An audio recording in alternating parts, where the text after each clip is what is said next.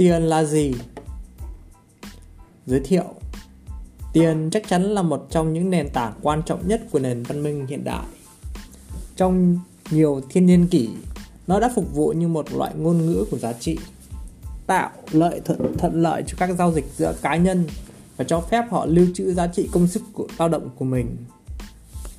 Nói chung, tiền được định nghĩa như là một loại thứ chấp nhận rộng rãi làm thanh toán cho các hàng hóa dịch vụ các xã hội trên toàn cầu đã sinh ra nhiều loại tiền khác nhau. Có quá nhiều nên rất khó để phân loại tất cả chúng. Trong bài viết này, chúng tôi sẽ phân biệt giữa hàng hóa, tiền đại diện và tiền fiat. Trước khi có tiền, trao đổi hiện vật. Trao đổi hiện vật là việc trao đổi các hàng hóa dịch vụ này cho hàng hóa dịch vụ khác. Điều thú vị là việc này có thể được quan sát thấy trong các bối cảnh khác của cuộc sống các loài trong thế giới thực vật và động vật tham gia vào các thỏa thuận bất thần thành văn, các mối quan hệ cộng sinh. Trong đó cả hai đều có được lợi từ việc làm của nhau. Ví dụ, một cái cây bellhorn cung cấp thức ăn và nơi trú ẩn cho kiến để đổi lấy sự bảo vệ khỏi ký sinh trùng. Ngựa vằn và tê giác tự loại bỏ ve bằng cách cho phép những con chim expo caker ăn những con bám trên da của chúng. Tất nhiên, Việc trao đổi giá trị ở con người là khác biệt và tinh vi hơn so với các loài trên. Rất lâu trước khi xuất hiện của tiền như ngày nay, con người đã hiểu rằng chúng ta có thể trao đổi hàng hóa của mình để lấy hàng hóa của người khác. Việc trao đổi này là vô cùng đơn giản. Giả sử bạn có một chiếc áo khoác và hàng xóm của bạn có những quả táo. Cô ấy lạnh và bạn đang đói. Bạn đưa cho cô ấy chiếc áo khoác để đổi lấy 20 quả táo cả hai đều có được những gì mình mong muốn bằng cách trao đổi cho nhau những gì mình đang có. Thật không may, nó sẽ không luôn luôn đơn giản như vậy. Bạn có thể sẽ muốn nhiều táo hơn, nhưng chiếc áo khoác mới của cô hàng xóm đó sẽ bền một vài năm. Cô ấy không thể muốn trao đổi một lần nữa khi mà bạn muốn. Cô ấy có thể không gặp may nếu như muốn trao đổi táo với xăng nhưng chủ trạm xăng lại bị dị ứng với táo và sẽ không chấp nhận. Hiện tượng này trong kinh tế học gọi là sự trùng khớp nhu cầu. Trao đổi hoạt động tốt khi bạn có một cái gì đó mà đối tác của bạn muốn và ngược lại. Nó thất bại khi hai bên không cần hàng hóa thuộc về bên kia. Tiền hàng hóa Các hàng hóa là nguyên liệu thô mà hữu ích theo một cách nào đó. Theo định nghĩa này, hàng hóa bao gồm một loại các thứ từ kim loại như là vàng, bạc, đồng đến mặt hàng có thể tiêu dùng như là lúa mì, cà phê và gạo. Tiền hàng hóa liên quan đến việc sử dụng các hàng hóa như là tiền. Ngày nay, bạn không thể dùng dầu để chi tiêu tại cửa hàng địa phương, nhưng có vô số ví dụ trong lịch sử về việc các nguyên liệu khô hữu ích được dùng để làm tiền tệ. Chẳng hạn như thuốc lá tuyên bố là tiền hợp pháp ở Virginia vào những năm 1600 như Nick Sabro đã mô tả chi tiết về một bài tiểu luận có tầm ảnh hưởng tên là Selling Out, The Origins of Money. Các câu lạc bộ người Mỹ bản địa đã sử dụng wampum, các hạt làm từ vỏ ngao và vỏ sò làm phương tiện trao đổi. Giống như thuốc lá ở Virginia, mặt hàng này cũng được sử dụng làm tiền hợp pháp trong nhiều thập kỷ. Nhìn bề ngoài, giao dịch bằng hàng hóa có thể trông không khác biệt so với hoạt động kinh tế trao đổi hiện vật. Nếu bạn có một cuốn sách và muốn bán nó để lấy gạo, chẳng phải bạn đang làm điều tương tự như chúng ta đã thảo luận trước đó hay sao? Về mặt chức năng, tiền hàng hóa giống như là một phương tiện trung gian trao đổi. Trong kịch bản này, bạn mong muốn gạo được chấp nhận rộng rãi như một phương tiện thanh toán làm cho hàng hóa hoặc dịch vụ. Vì vậy, không giống như các hoạt động kinh tế trao đổi hiện vật khi bạn trao đổi bằng các hàng hóa dịch vụ của mình để lấy các hàng hóa dịch vụ khác gạo sẽ là phương tiện trung gian hấp dẫn để trao đổi trong nhiều thương vụ. Do đó, bạn sẽ có xu hướng tính toán giá trị trao đổi của một cuốn sách của mình thông qua gạo. Bạn chấp nhận gạo không nhất thiết vì là bạn sẽ ăn nó, mà bởi vì bạn có thể trao đổi nó với các hàng hóa khác. Nếu như hàng hóa được đề cập được sản xuất ra quá nhiều, nó có thể đóng vai trò là một đơn vị thanh toán, thứ mà bạn sử dụng để định giá các hàng hóa khác.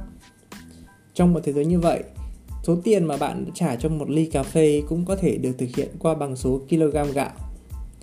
Tiền hàng hóa tránh được vấn đề trùng khớp nhu cầu khi mà bạn gặp phải với trao đổi hiện vật. Đó là bởi bạn có thể thấy tiền hàng hóa và sử dụng nó trong một giao dịch khác sau này. Các loại ký, kim loại quý như là vàng, bạc có lẽ là hình thức hàng hóa nổi tiếng nhất. Vàng đã tồn tại qua nhiều các nền văn minh, được sử dụng như tiền và một loại kim loại công nghiệp thậm chí ngày nay các đồng tiền vàng và các thỏi được coi là khu kho lưu trữ giá trị tinh túy các nhà đầu tư lưu trữ sự giàu có của họ và kim loại quý để dùng nó thọ sau này. Có nhiều lý do khiến vàng được sùng kính. Chúng ta hãy khám phá các chức năng của tiền mã hóa trong các nội dung liên quan đến Bitcoin có phải là giá trị lưu trữ. Sau này, tiền hàng hóa không biến mất. Tuy nhiên là các tiền tệ, chúng đã được thay thế trên quy mô lớn bằng các tiền khác. Tiền đại diện Tiền hàng hóa chắc chắn là một sự cải tiến so với hệ thống trao đổi hiện vật. Nhưng nó vẫn có những thiếu sót. Đáng chú ý là từ góc độ tiện lợi. Mặc dù bạn có thể nhét một nắm các đồng tiền vàng và bạc vào túi mình và sử dụng chúng để thực hiện các giao dịch nhỏ, nhưng khái niệm tiền hàng hóa này không có khả năng mở rộng. Bạn có tưởng tượng được việc mua hàng với quy mô từ trung bình đến lớn bằng các đồng tiền xu ngày nay sẽ như thế nào không? Để dễ hình dung, nếu bạn muốn mua một Bitcoin từ ai đó với giá là 8.000 euro, bạn cần mang theo khoảng 60 kg đồng xu 1 euro. Sau tiền hàng hóa là tiền đại diện. Một sự thay thế di động hơn rất nhiều được hỗ trợ bởi tiền hàng hóa. Tiền đại diện xuất hiện ở những nơi khác nhau trên thế giới vào những thời điểm khác nhau. Về bản chất, nó bao hàm việc một đơn vị tập trung phát hành biên lai like mà có thể dùng như là được hoàn lại một lượng nhất định của các hàng hóa đó. Thay vì mang nhiều bạc bên mình, bạn có thể cầm lấy những tờ giấy chứng minh quyền sở hữu của mình. Tại bất cứ lúc nào, bạn có thể đi đến đơn vị phát hành và đổi tờ giấy này lấy một lượng bạc thực tế. Ngoài ra, bạn có thể đưa nó cho ai đó dưới dạng thanh toán và họ có thể tự đổi. Về cơ bản, nó áp dụng nguyên tắc như là các stablecoin. Có sự xuất hiện của các công ty tư nhân và việc phát hành tiền đại diện, nhưng nó đã từng được thực hiện ở quy mô lớn hơn nhiều bởi các ngân hàng trung ương. Bạn có thể đã quen với chế độ bản bị vàng, một chính sách được nhiều chính phủ áp dụng với việc tiền tệ quốc gia được hỗ trợ bởi vàng. Nó dường như tách biệt với hệ thống tiền tệ ngày nay, nhưng chưa đầy một thế kỷ trước, bạn có thể đem tờ tiền giấy đến ngân hàng và đổi nó lấy các kim loại quý. Từ quan điểm kinh tế, nó có một số lợi ích quan trọng. Quan trọng đến mức chế độ bản vị vàng là một thuật ngữ được sử dụng để mô tả cái gì đó vượt trội hơn so với các lựa chọn thay thế. Điểm ưu điểm đầu tiên đó là trong bối cảnh sự can thiệp của chính phủ tăng lên, tiền không dễ làm bị mất giá do lạm phát. Các chính phủ không thể phát hành tiền giấy vượt quá số vàng mà họ đang nắm giữ ít nhất là về mặt pháp lý. Thật không may thật dễ dàng đối với các ngân hàng khi họ có từ thực hiện chính sách dự trữ theo tỷ lệ với việc sinh ra nhiều tờ tiền hơn số vàng thực có trong kho. Chế độ bản vị vàng cho phép các cá nhân giao dịch dựa vào vàng mà không gặp bất kỳ uh, sự bất tiện nào với việc phải mang theo vàng thỏi hoặc là chia tách vàng để mua hàng. Một lợi ích khác của hệ thống tiền tệ này là liên quan đến thực tế là vàng luôn được các công nhận trên quy mô quốc tế. Nếu các nền kinh tế trong nước xoay quanh vàng thì các quốc gia chế độ bản vị vàng có thể giao thương dễ dàng dựa trên một tài nguyên được đánh giá cao trên toàn cầu. Tiền fiat Tiền đại diện không còn là hình thức tiền thống trị. Sự xóa sổ của chế độ bản vị vàng đã, đã chứng kiến một loại tiền được áp dụng trên toàn cầu, một loại hoàn toàn tách khỏi hàng hóa. Nói ngắn gọn, Tiền fiat là tiền do chính phủ phát hành. Thuật ngữ fiat bắt nguồn từ một tiếng Latin có nghĩa là theo sắc lệnh. Đồng đô la Mỹ, peso Mexico, yên Nhật, rupee Ấn Độ được sử dụng ngày nay là một ví dụ về tiền fiat. Giá trị của tiền fiat phụ thuộc rất nhiều vào các quyết định của chính phủ và ngân hàng trung ương. Về cốt lõi, một tờ tiền fiat là một tờ giấy mà có các giá trị vì các cơ quan chính phủ nói như vậy. Cần lưu rằng Đôi khi nó được xem là một phần phát minh gần đây, nhưng tiền fiat dưới dạng tiền giấy thực ra đã có nguồn gốc từ Trung Quốc từ thế kỷ thứ 11. Nó cũng đã được thử nghiệm ở châu Âu trong thế kỷ 17 và châu Mỹ trong vài năm sau đó. Không giống như các tiền mà chúng ta đã thảo luận cho đến nay, tiền fiat không có yếu tố khan hiếm. Tiền giấy được tạo ra từ các nguyên liệu có sẵn, không giống như các mặt hàng nông sản cần có thời gian phát triển hoặc các, các kim loại quý phải được khai thác. Với việc không có những hạn chế này, các thực thể như là cục chữ dự trữ liên bang có thể tạo ra các đơn vị tiền mới mà không tốn gì cả. Tùy thuộc vào người mà bạn hỏi có câu trả lời có thể là điểm mạnh hoặc đây là điểm yếu của fiat. Những người ủng hộ hệ thống tiền fiat cho rằng khả năng bơm tiền giúp chính phủ linh hoạt hơn trong việc giải quyết các khủng hoảng tài chính hoặc là quản lý nền kinh tế tổng thể. Bằng cách kiểm soát thị trường tiền tệ và lãi suất, chính phủ có thể mức có mức độ kiểm soát cao với các vấn đề tài chính của đất nước. Thật thú vị, lý lẽ tương tự cũng được đưa ra bởi những người phản đối tiền fiat ở mặt một số khía cạnh khác. Một trong những chỉ trích đối với chính sách tiền tệ của chính phủ đó là lạm phát làm xói mòn dần sự giàu có của những người nắm giữ tiền fiat. Nếu không được kiểm soát, nó có thể dẫn đến một giai đoạn lạm phát mạnh, còn gọi là siêu lạm phát. Về cơ bản là giảm giá trị hoàn toàn tiền và có thể gây ra thiệt hại lớn về kinh tế xã hội. Tiền mã hóa đến từ đâu?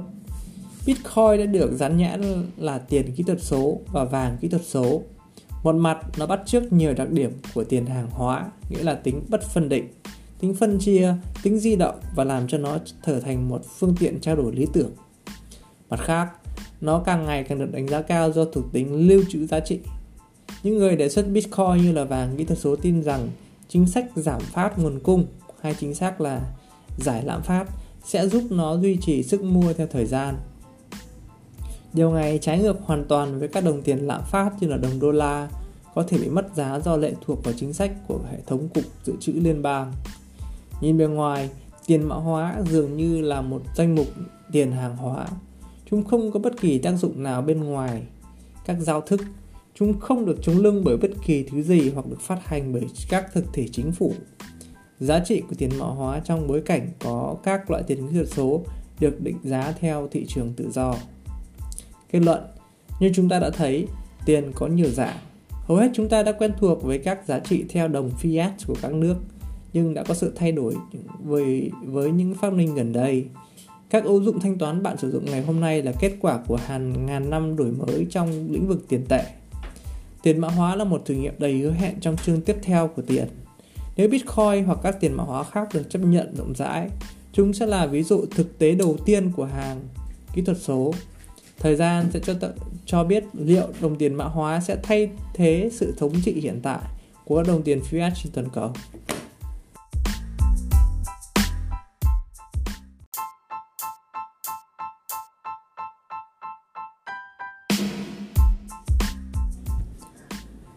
DeFi 2.0 là gì và tại sao nó lại quan trọng? Tóm lược, DeFi 2.0 là tập hợp các dự án nhằm cải thiện các vấn đề của DeFi 1.0. Mục đích của DeFi là mang tài chính đến với đại chúng. Tuy nhiên, mô hình này đã gặp phải những khó khăn về khả năng mở rộng, bảo mật, tập trung, thanh khoản và khả năng tiếp cận thông tin. DeFi 2.0 muốn cải thiện những điều này và làm cho trải nghiệm người dùng thân thiện hơn. Nếu thành công, DeFi 2.0 có thể giảm thiểu rủi ro và rào cản đối với những người dùng muốn sử dụng nó. Ngày nay, chúng ta đã có nhiều trường hợp sử dụng DeFi 2.0. Một số nền tảng cho phép bạn sử dụng token LP của mình và cả token LP khai thác lợi suất làm tài sản thế chấp cho các khoản vay. Cơ chế này cho các phép bạn mở khóa giá trị của token trong khi vẫn kiếm được từ các bể phần thưởng. Bạn cũng có thể thực hiện các khoản vay tự trả, trong đó tài sản thế chấp của bạn có thể tạo ra lãi suất. Lãi suất sẽ được dùng để trả hết khoản vay của người vay mà không cần trả lãi. Trong trường hợp sử dụng khác bao gồm bảo hiểm khi hợp đồng thông minh bị hack và các khoản lỗ tạm thời. Một xu hướng đang phát triển trong DeFi 2.0 là quản trị và phân quyền bằng các DAO Tuy nhiên, các chính phủ và cơ quan quản lý vẫn đóng vai trò quyết định để các dự án DeFi có thể hoạt động. Hãy ghi nhớ điều này khi đầu tư vì các dịch vụ được cung cấp có thể sẽ phải thay đổi. Đã gần 2 năm kể từ khi DeFi, tài chính phi tập trung, trở thành hiện tượng vào năm 2020. Kể từ đó, chúng ta đã có những dự án DeFi cực kỳ thành công như Uniswap, một dự án giúp phi tập trung giao dịch và tài chính, cũng như cách mới để tạo ra lãi suất trong thể thế giới tiền mã hóa. Nhưng cũng giống như là Bitcoin, vẫn có những vấn đề cần giải quyết trong một lĩnh vực mới như vậy. Như một điều tự nhiên, thuật ngữ DeFi 2.0 đã được tạo ra để mô tả một thế hệ các ứng dụng phi tập trung DeFi, gọi là các DApp mới. Tính đến tháng 12 năm 2021, chúng ta vẫn đang chờ đợi các dự án DeFi 2.0, nhưng chúng ta có thể thấy sự khởi đầu của nó. Sau đây, tôi sẽ giải thích tại sao DeFi 2.0 lại cần thiết và nó giải quyết những vấn đề còn tồn động gì trong hệ sinh thái DeFi hiện có. DeFi 2.0 là gì? DeFi 2.0 là một phong trào cố gắng nâng cấp, khắc phục sự cố được tìm thấy trong làn sóng DeFi ban đầu. DeFi từng là một cách mạng trong việc cung cấp các dịch vụ tài chính phi tập trung cho bất kỳ ai có ví tiền mã hóa. Tuy nhiên, nó vẫn có những điểm yếu tiền mã hóa đã chứng kiến quá trình tương tự sự ra đời của blockchain thế hệ thứ hai như là Ethereum. Sau đó cố gắng cải thiện blockchain Bitcoin.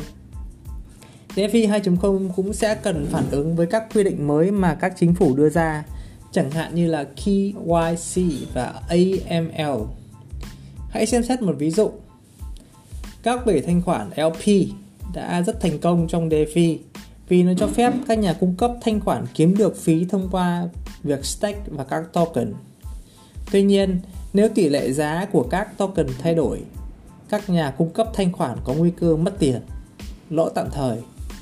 Giao thức DeFi có thể cung cấp bảo hiểm chống lại điều này với một khoản phí nhỏ. Giải pháp này sẽ cung cấp động lực lớn hơn để người dùng đầu tư vào LP và nó cũng mang lại ích cho người dùng những người stake và lĩnh vực DeFi nói chung. Đâu là những hạn chế của DeFi? Trước khi đi sâu vào các trường hợp sử dụng của DeFi 2.0, hãy cùng khám phá vấn đề mà nó đang phải giải quyết. Nhiều vấn đề cơ bản của DeFi tương tự như các vấn đề mà công nghệ blockchain và tiền mã hóa nói chung phải đối mặt. Một, đó là khả năng mở rộng.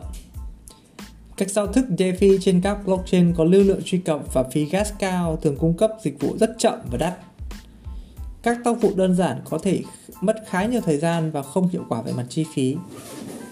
Các Oracle và thông tin của bên thứ ba các sản phẩm tài chính phụ thuộc vào các thông tin bên ngoài từ Oracle và chất lượng cao. Nguồn dữ liệu của bên thứ ba. 3. Tập trung hóa. Vấn đề phi tập trung hơn là một mục tiêu trong DeFi. Tuy nhiên, nhiều dự án vẫn không áp dụng các nguyên tắc của DAO. 4 bảo mật. Hầu hết người dùng không quản lý hoặc không hiểu những rủi ro có trong DeFi. Họ stake hàng triệu đô la vào các hợp đồng thông minh mà không hoàn toàn biết là an toàn hay không.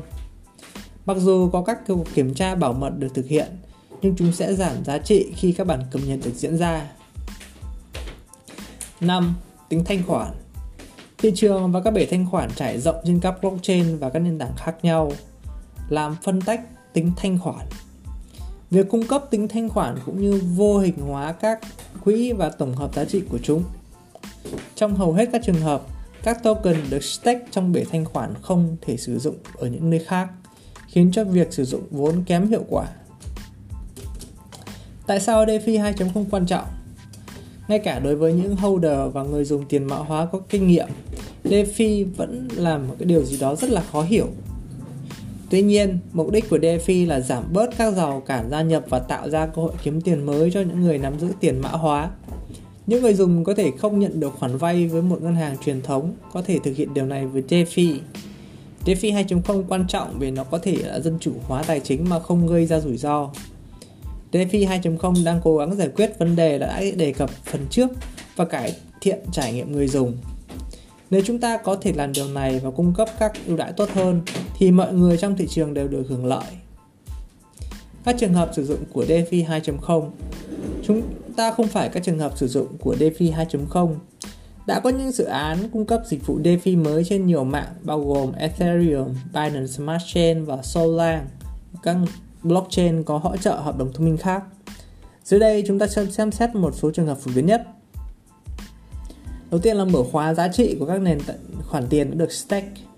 Nếu bạn đã từng stake một cặp token trong bể thanh khoản, bạn sẽ nhận lại được một token LP với DeFi 1.0.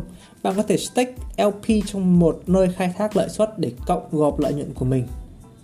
Trước khi có DeFi 2.0, đây là cách mà chuỗi trích xuất giá trị. Hàng triệu USD bị khóa trong các hầm cung cấp thanh khoản, mở ra cơ hội cho các ý tưởng cải thiện hiệu quả sử dụng vốn. DeFi 2.0 đã tiến thêm một bước nữa sử dụng các token LP của các nơi khai thác lợi nhuận làm tài sản thế chấp. Nó có thể chấp nhận cho một khoản vay tiền mã hóa từ một giao thức cho vay hoặc để đúc các token trong một quy trình tương tự như là Make, MakerDAO. Mỗi dự án có thể có cơ chế khác nhau, nhưng ý tưởng chung là các token LP được mở khóa giá trị cho những cơ hội mới trong khi vẫn tạo ra API bảo hiểm hợp đồng thông minh thực hiện thẩm định và nâng cao về các hợp đồng thông minh là rất khó, trừ khi bạn là một nhà phát triển có kinh nghiệm. Nếu không có kiến thức này, bạn chỉ có thể đánh giá một phần của dự án. Điều này tạo ra rủi ro lớn khi đầu tư vào các dự án DeFi. Với DeFi 2.0 bạn có thể mua bảo hiểm DeFi trên các hợp đồng thông minh cụ thể. Hãy tưởng tượng bạn đang sử dụng một công cụ để tối ưu hóa lợi nhuận và bạn đã nghe stake các token LP trong một hợp đồng thông minh của của nó. Nếu hợp đồng thông minh bị hack, tất cả tổng tiền gửi của bạn có thể bị mất. Một dự án bảo hiểm có thể cung cấp khoản đảm bảo cho khoản tiền gửi của bạn bằng trang trại năng suất còn gọi là yield farm với một khoản chi phí. Lưu ý điều này sẽ chỉ dành cho một hợp đồng thông minh cụ thể. Thông thường bạn sẽ không nhận được thanh toán nếu hợp đồng thông hợp, hợp đồng bể thanh khoản bị xâm phạm. Tuy nhiên, nếu hợp đồng khai thác lợi suất bị xâm phạm nhưng được bảo hiểm, thiệt hại của bạn của bạn có thể được bù đắp. Bảo hiểm lỗ tạm thời Nếu bạn đầu tư vào một bể thanh khoản và bắt đầu khai thác, bất kỳ thay đổi nào về tỷ giá của token bạn đã khóa đều có thể dẫn đến tổn thất tài chính. Quá trình này được gọi là lỗ tạm thời hoặc tổn thất tạm thời nhưng các giao thức DeFi 2.0 đã khăng khám phá ra các phương pháp mới để giảm thiểu này. Ví dụ, hãy tưởng tượng nếu thêm một token vào một LP và bạn không cần thêm theo một cặp. Giao thức sẽ thêm các token gốc của chúng làm mặt còn lại của cặp. Sau đó, bạn và giao thức sẽ nhận được chi phí từ các giao dịch hoán đổi. Theo thời gian, giao thức sử dụng phí của họ xây dựng quỹ bảo hiểm nhằm đảm bảo khoản tiền gửi của bạn trước những tác động của khoản lỗ tạm thời. Nếu không có đủ chi phí thanh toán các khoản lỗ, giao thức có thể tạo ra token mới để trang trải chúng. Nếu có dư thừa token, chúng có thể được lưu trữ để sử dụng sau hoặc đốt để giảm nguồn cung. Các khoản cho vay tự trả Thông thường, vay tiền liên quan đến rủi ro thanh lý và lãi suất. Nhưng với DeFi 2.0, Điều này không nhất thiết phải như vậy. Ví dụ hãy tưởng tượng bạn nhận một khoản vay trị giá là 100 đô la từ một người cho vay tiền mã hóa. Người cho vay cung cấp cho bạn 100 đô la bằng số tiền mã hóa nhưng yêu cầu 50 đô la làm tài sản thế chấp. Sau khi bạn cung cấp khoản tiền gửi của mình, người cho vay có thể sử dụng số tiền này để nhận lãi và số lãi này có thể dùng để trả khoản vay của bạn. Sau khi người cho vay đã kiếm được 100 đô la bằng tiền mã hóa của bạn, cộng với khoản phụ trội dưới dạng phí bảo hiểm, khoản tiền gửi của bạn sẽ được trả lại. Không có rủi ro thanh toán ở đây. Nếu token làm tài sản thế chấp giảm giá trị thì sẽ mất nhiều thời gian hơn để khoản vay được trả hết. Ai sẽ kiểm soát DeFi 2.0? Với tất cả các lĩnh năng, tính năng và trường hợp sử dụng này, rất đáng để hỏi ai sẽ kiểm soát DeFi 2.0. Vâng, nói đến blockchain thì nói đến phi tập trung. DeFi cũng không khác. Một trong những dự án đầu tiên của DeFi 1.0 là MakerDAO đã thiết lập một tiêu chuẩn cho phong trào. Giờ đây, việc cộng đồng quyết định các vấn đề này trong dự án cũng ngày càng phổ biến. Nhiều token nền tảng cũng những hoạt động như token quản trị, cung cấp cho người nắm quyền biểu quyết. Thật hợp lý khi kỳ vọng rằng DeFi 2.0 sẽ mang lại nhiều phi tập trung hơn trong lĩnh vực này. Tuy nhiên, các quy định của pháp luật ngày càng được siết chặt hơn. Những rủi ro của DeFi 2.0 là gì và làm thế nào để ngăn chặn chúng? Giống như DeFi 1.0, các dự án DeFi 2.0 cũng có nhiều rủi ro. Dưới đây là một cách thức phổ biến và quan trọng để bạn có thể à, đảm bảo an toàn cho bản thân. Số 1. Các hợp đồng thông minh mà bạn tương tác có thể là cửa hậu hoặc điểm yếu của bị tấn công. Một quá trình kiểm định không bao giờ là đảm bảo cho sự an toàn của dự án. Nghiên cứu càng nhiều càng tốt. Về dự án hiểu rằng đầu tư luôn tiềm ẩn rủi ro. 2. Các quy định có thể ảnh hưởng đến các khoản đầu tư của bạn. Các chính phủ và các cơ quan quản lý trên toàn thế giới đang quan tâm đến hệ sinh thái DeFi. Mặc dù quy định về luật pháp có thể mang lại sự an toàn và ổn định cho tiền mã hóa, nhưng một số dự án có thể phải thay đổi các dịch vụ của họ để uh, thích nghi với các quy tắc mới.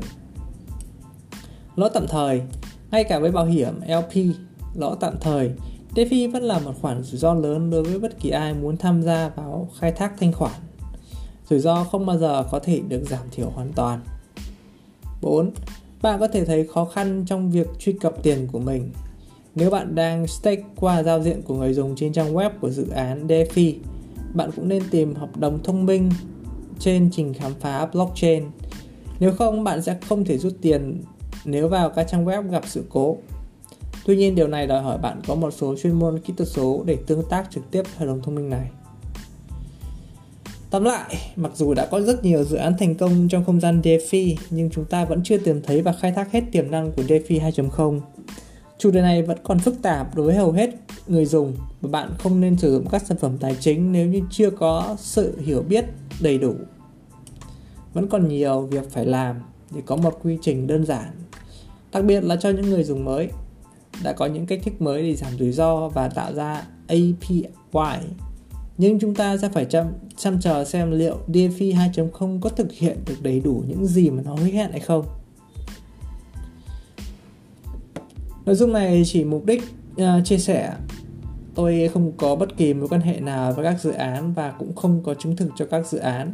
Thông tin được cung cấp qua đây không phải là các lời khuyên hoặc khuyến nghị đầu tư hoặc giao dịch.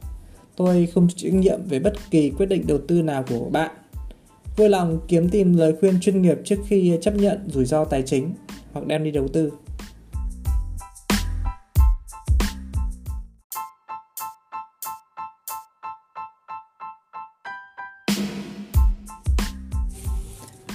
Giải thích về chiến lược trung bình hóa chi phí đầu tư DCA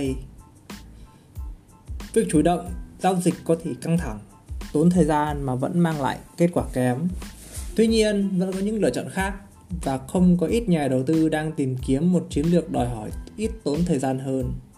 Hay nói cách khác, đó là một kiểu đầu tư thụ động hơn. Khi đầu tư, bạn có nhiều lựa chọn trong hệ sinh thái Binance, bao gồm stake, cho vay tài sản bằng Binance Saving, tham gia bể khai thác Binance và nhiều hơn thế nữa. Nếu bạn muốn đầu tư vào thị trường nhưng chưa biết bắt đầu từ đâu, nên làm thế nào Cụ thể hơn, đâu là cách tối ưu để xây dựng một vị thế lâu dài hơn? Trong bài viết này, chúng ta sẽ thảo luận về một chiến lược đầu tư gọi là chiến lược trung bình hóa chi phí hoặc là DCA, Dollar Cost Averaging. Chiến lược này cung cấp một cách dễ dàng để giảm thiểu một số rủi ro khi tham gia một vị thế. Trung bình hóa chi phí đầu tư là gì? Trung bình hóa chi phí đầu tư là một chiến lược với một mục đích giảm tác động của sự biến động đối với việc mua một tài sản. Chủ yếu nó là việc mua một lượng tài sản bằng nhau trong khoảng thời gian đều đặn. Bằng cách tham gia vào thị trường như vậy, khoản đầu tư có thể không bị biến động. Như thể nó là một khoản tiền một lần, tức là một lần thanh toán duy nhất. Làm thế nào để được như vậy? Câu trả lời là bạn chỉ cần mua đều đặn và có thể làm giảm giá mua trung bình về lâu dài, một chiến lược như vậy có tác dụng làm giảm tác động tiêu cực của một điểm vào lệnh xấu tới tài khoản đầu tư của bạn. Hãy xem DC hoạt động như thế nào và tại sao nó có thể muốn cân nhắc khi sử dụng nó. Tại sao có thể chiến lược trung bình hóa chi phí đầu tư? Lợi ích của chiến lược trung bình hóa đầu tư là giảm thiểu rủi ro của việc đầu tư sai thời điểm.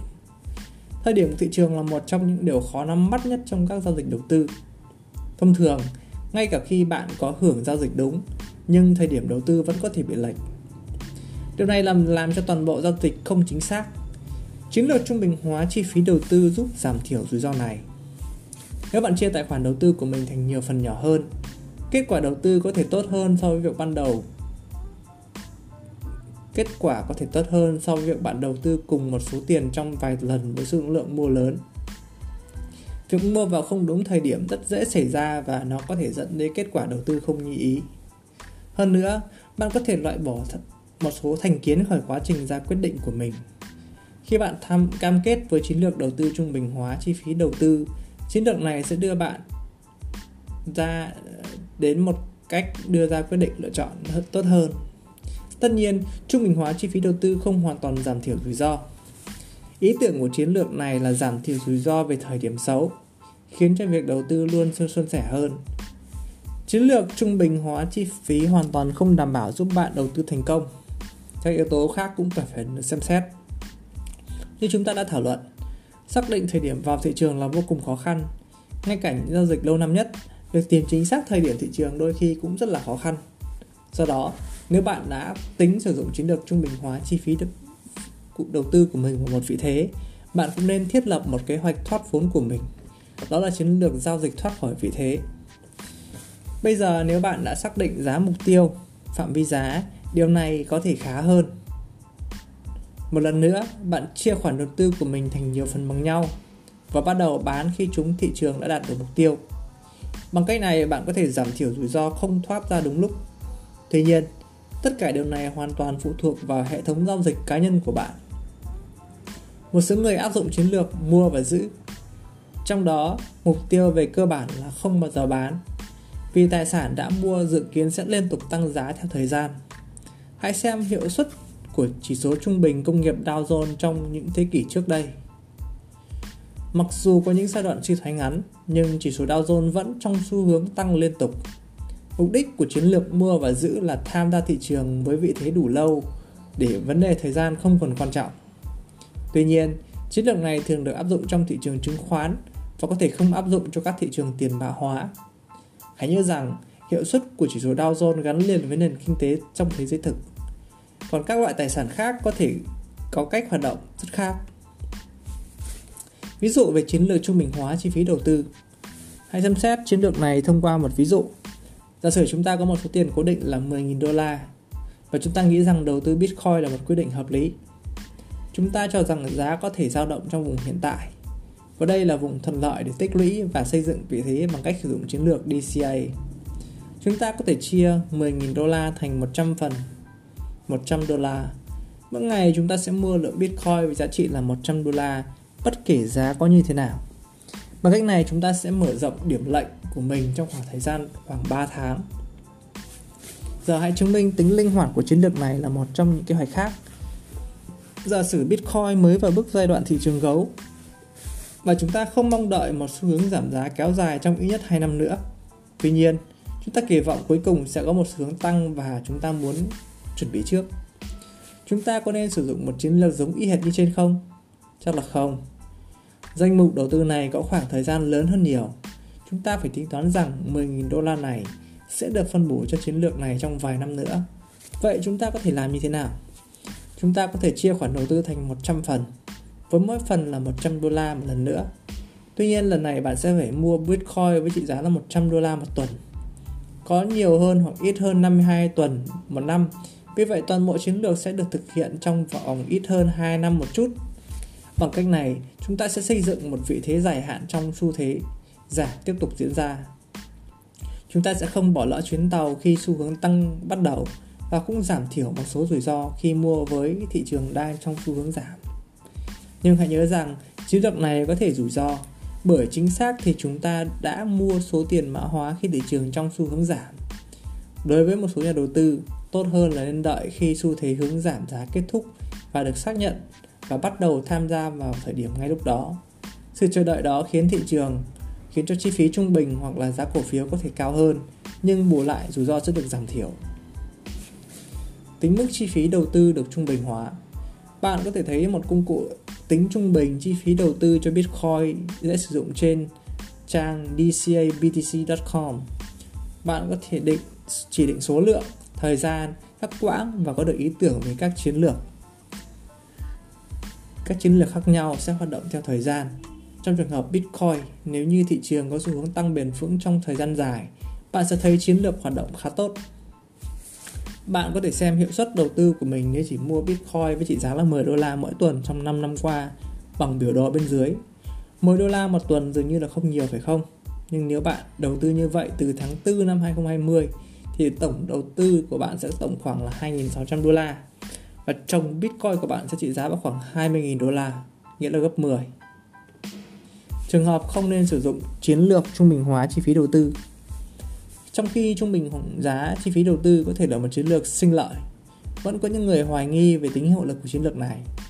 Chiến lược này hoạt động tốt nhất khi thị trường trải qua những biến động lớn. Điều này cũng hợp lý vì chiến lược được thiết kế để giảm thiểu các tác động của biến động cao đối với một vị trí. Tuy nhiên, theo một số người, nó sẽ khiến các nhà đầu tư mất lợi nhuận khi thị trường hoạt động tốt. Tại sao lại như vậy? Nếu thị trường đang trong xu hướng tăng giá bền vững, có thể đưa ra giả định rằng những người đầu tư sớm hơn sẽ thu được kết quả tốt hơn. Bằng cách này, việc cố gắng trung bình hóa chi phí đầu tư có thể làm giảm lợi nhuận trong một xu hướng tăng. Trong trường hợp này, đầu tư một lần có thể tốt hơn so với trung bình hóa chi phí. Mặc dù vậy, hầu hết các nhà đầu tư không có sẵn một khoản tiền lớn để đầu tư một lần. Tuy nhiên, họ có thể đầu tư số tiền nhỏ trong thời gian dài. Tính theo trung bình chi phí vẫn có thể là một chiến lược phù hợp trong trường hợp này. Tổng kết, trung bình hóa chi phí đầu tư là một chiến lược thực hiện để tham dự một vị thế trong khi giảm thiểu các tác động của sự biến động với một khoản đầu tư. Nó liên quan đến việc chia tài khoản đầu tư thành nhiều phần nhỏ hơn và mua vào trong khoảng thời gian đều đặn. Lợi ích của việc sử dụng chiến lược này là hiệu quả theo thời gian dài. Việc xác định thị trường rất là khó khăn, vì vậy những người không muốn chủ động theo dõi thị trường vẫn có thể đầu tư theo cách này. Tuy nhiên, một số người hoài nghi trung bình hóa chi phí đầu tư có thể khiến một số nhà đầu tư giảm đi lợi nhuận khi thị trường tăng giá nhanh. Tuy vậy, lợi nhuận bị giảm không phải là điều tồi tệ nhất. Trung bình chi phí đầu tư vẫn có thể là một chiến lược đầu tư thuận tiện cho nhiều người.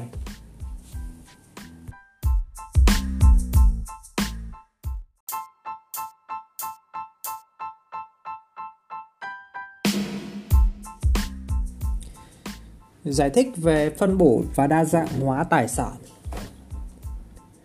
Tiền luôn đi kèm với rủi ro. Bất kỳ khoản đầu tư nào cũng có thể bị thua lỗ, trong khi giữ tiền mặt làm giá trị tích trữ dần bị xói mòn do lạm phát. Mặc dù rủi ro không thể được loại bỏ, nhưng có thể điều chỉnh phù hợp với các mục tiêu đầu tư cụ thể của một cá nhân. Phân bổ và đa dạng hóa tài sản là những khái niệm đóng vai trò quan trọng trong việc xác định các yếu tố rủi ro ngày nay. Ngay cả khi mới tham gia đầu tư, có thể bạn đã quen với các nguyên tắc căn bản vì những nguyên tắc này đã tồn tại hàng nghìn năm. Sau đây tôi sẽ cung cấp thông tin tổng quan về những nguyên tắc này và mối liên quan với các chiến lược quản lý tiền ngày nay. Phân bổ đa dạng hóa tài chính là gì? Thuật ngữ phân bổ và đa dạng hóa tài sản thường được sử dụng thay thế cho nhau. Tuy nhiên, chúng có thể đề cập đến các khía cạnh hơi khác nhau của hoạt động quản lý rủi ro. Phân bổ tài sản có thể được sử dụng để mô tả chiến lược quản lý tiền, trong đó vạch ra các phân bổ vào một loại tài sản hoặc một danh mục đầu tư. Trong khi đó, đa dạng hóa có thể mô tả việc phân bổ vốn vào các loại tài sản đó. Mục tiêu chính của các chiến lược này là tối đa hóa lợi nhuận kỳ vọng, đồng thời giảm thiểu rủi ro tiềm ẩn. Thông thường, việc này liên quan đến xác định khung thời gian đầu tư của nhà đầu tư, khả năng chấp nhận rủi ro và đôi khi xem xét các điều kiện kinh tế rộng hơn. Nói một cách đơn giản, ý tưởng chính đằng sau các chiến lược phân bổ và đa dạng hóa tài sản là không đặt tất cả trứng các bạn vào một giỏ. Kết hợp với các loại tài sản không tương quan nhau là cách hiệu quả nhất để xây dựng danh mục đầu tư cân bằng. Điều làm cho hai chiến lược này trở nên hiệu quả khi kết hợp với nhau là rủi ro không chỉ được phân bổ giữa các tài sản khác nhau, mà còn trong các tài sản đó. Một số chuyên gia tài chính thậm chí còn tin rằng việc xác định chiến lược phân bổ tài sản có thể quan trọng hơn cả việc lựa chọn từng khoản đầu tư riêng lẻ. Lý thuyết danh mục đầu tư hiện đại Lý thuyết danh mục đầu tư hiện đại MPT là khung thức hợp khung thức khung hợp thức hóa các nguyên tắc này thông qua một mô hình toán học. MPT được giới thiệu trong một bài báo do Harry Markowitz xuất bản năm 1952 sau đó, ông đã nhận được giải Nobel Kinh tế cho bài báo này. Các danh mục tài sản có xu hướng thay đổi khác nhau. Điều kiện thị trường giúp một loại tài sản có hoạt động hiệu quả cũng như có thể khiến một loại tài sản khác hoạt động kém hiệu quả. Giả định chính là bạn có một loại tài sản kém hiệu quả thì tổn thất có thể được cân bằng lại nhờ một loại tài sản khác đang hoạt động hiệu quả. MPT giải thích rằng việc kết hợp các tài sản từ các tài sản không tương quan có thể giảm bớt biến động của danh mục đầu tư. Điều này cũng có nghĩa là sẽ làm tăng hiệu quả của hoạt động được chỉnh theo rủi ro. Nghĩa là danh mục đầu tư có cùng mức rủi ro sẽ mang lại lợi nhuận tốt hơn. MPT cũng giả định rằng nếu hai danh mục đầu tư mang lại lợi nhuận như nhau, mọi nhà đầu tư sáng suốt sẽ ưu tiên danh mục ít rủi ro hơn. Nói một cách khác đơn giản, MPT tuyên bố rằng việc kết hợp các tài sản không tương quan trong một danh mục đầu tư là cách hiệu quả nhất. Các loại tài sản và chiến lược phân bổ Trong khung phân bổ tài sản thông thường, các loại tài sản có thể được phân loại như sau. Tài sản truyền thống là cổ phiếu, trái phiếu và tiền mặt.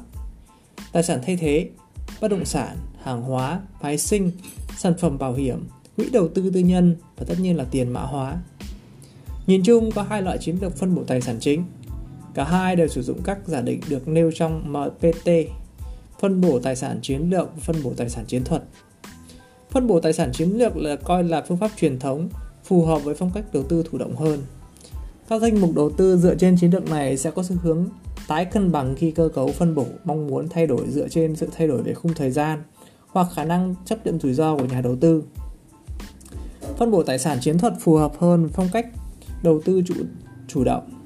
Phương pháp này cho phép nhà đầu tư tập trung danh mục đầu tư vào các tài sản cho kỳ vọng khả quan trên thị trường.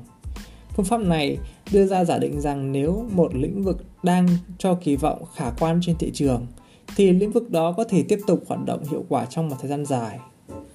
Do dựa trên nguyên tắc được nêu trong MPT nên phương pháp này cho phép đa dạng hóa ở một mức độ nào đó. Điều đáng chú ý là các tài sản không phải hoàn toàn tương quan hoặc là tương quan nghịch biến thì để đa dạng hóa đem lại ảnh hưởng có lợi, không cần hoàn toàn tương quan. Áp dụng phân bổ đa dạng hóa tài sản cho danh mục đầu tư. Chúng ta sẽ xem xét nguyên tắc này thông qua một danh mục đầu tư cụ thể. Chiến lược phân bổ tài sản có thể quy định danh mục đầu tư có cơ cấu phân bổ sau đối với các loại tài sản khác nhau. 40% vào cổ phiếu, 30% vào trái phiếu, 20% vào tiền mã hóa và 10% tiền mặt. Chiến lược đa dạng hóa có thể quy rằng trong số 20% đầu tư vào tiền mã hóa, 70% sẽ được phân bổ cho Bitcoin, 15% các đồng tiền có giá trị vốn hóa lớn, 10% cho các đồng tiền có giá trị vốn hóa trung bình, 5% cho các tiền tiền có giá trị vốn hóa nhỏ. Sau khi thiết lập phân bổ, nhà đầu tư có thể thường xuyên theo dõi và đánh giá hiệu quả hoạt động của danh mục đầu tư. Nếu cơ cấu phân bổ thay đổi, có thể đã đến lúc phải cân bằng lại, nghĩa là mua và bán tài sản để điều chỉnh danh mục đầu tư trở lại tỷ lệ mong muốn. Điều này thường liên quan đến việc bán những tài sản hoạt động hiệu quả nhất và mua lại những tài sản hoạt động kém hiệu quả hơn. Việc lựa chọn tài sản tất nhiên phụ hoàn toàn phụ thuộc vào các chiến lược và mục tiêu đầu tư của từng cá nhân. Tiền mã hóa là một trong những tài sản rủi ro nhất. Danh mục đầu tư này có thể được coi là rất rủi ro. Do nhà đầu tư đã đầu tư một khoản đáng kể vào tài sản tiền mã hóa, một nhà đầu tư không thích rủi ro có thể phân bổ vốn và nhiều hơn vào trái phiếu và loại tài sản ít rủi ro hơn nhiều. Nếu bạn muốn đọc báo cáo về nghiên cứu chuyên sâu về lợi ích của, của Bitcoin trong danh mục đầu tư đa dạng, hãy à, xem báo cáo này ở Binance Research.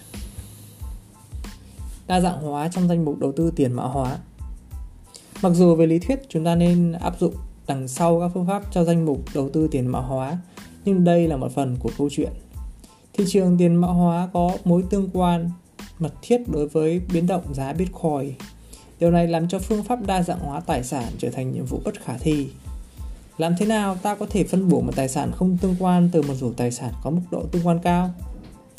Tùy từng thời điểm, một số loại Bitcoin có thể ít tương quan với Bitcoin và những trader theo dõi sát sao có thể tiện dụng điều đó. Tuy nhiên, những chiến lược này thường không kéo dài theo cách có thể áp dụng nhất quán như các chiến lược tương tự ở thị trường truyền thống. Tuy nhiên, có thể giả định rằng khi một thị trường trưởng thành, phương pháp đa dạng hóa tài sản một hệ thống hơn có thể trở nên khả thi đối với danh mục đầu tư và tiền mã hóa. Thị trường chắc chắn phải trải qua một chặng đường dài cho đến lúc đó. Vấn đề đối với phân bổ tài sản Mặc dù là kỹ thuật có hiệu quả không thể phủ nhận, nhưng một số chiến lược phân bổ tài sản có thể không phù hợp đối với một số nhà đầu tư. Việc đề ra chiến lược có thể tương đối đơn giản, nhưng chìa khóa đem lại thành công cho chiến lược phân bổ tài sản là triển khai. Nếu nhà đầu tư không thể gặt hái thành kiến sang một bên, hiệu quả hoạt động của doanh mục đầu tư có thể bị giảm. Một vấn đề tiềm ẩn khác đến từ việc khó ước tính mức độ chấp nhận rủi ro của nhà đầu tư. Khi kết quả bắt đầu đến sau một khoảng thời gian nhất định, nhà đầu tư có thể nhận ra họ muốn ít hoặc thậm chí muốn nhiều rủi ro hơn. Kết luận, phân bổ và đa dạng hóa tài sản là những khái niệm cơ bản của hoạt động quản lý rủi ro đã tồn tại hàng nghìn năm. Đây cũng là một trong những khái niệm cốt lõi đằng sau các chiến lược quản lý danh mục đầu tư hiện đại. Mục đích chính của việc đề ra chiến lược phân bổ tài sản là tăng tối đa lợi nhuận kỳ vọng, đồng thời làm giảm thiểu rủi ro. Phân bổ rủi ro giữa các loại tài sản có thể giúp tăng hiệu quả cho danh mục đầu tư. Do thị trường có mối tương quan mật thiết với Bitcoin nên nhà đầu tư cần áp dụng một thận trọng chiến lược phân bổ tài sản cho danh mục đầu tư tiền mã hóa.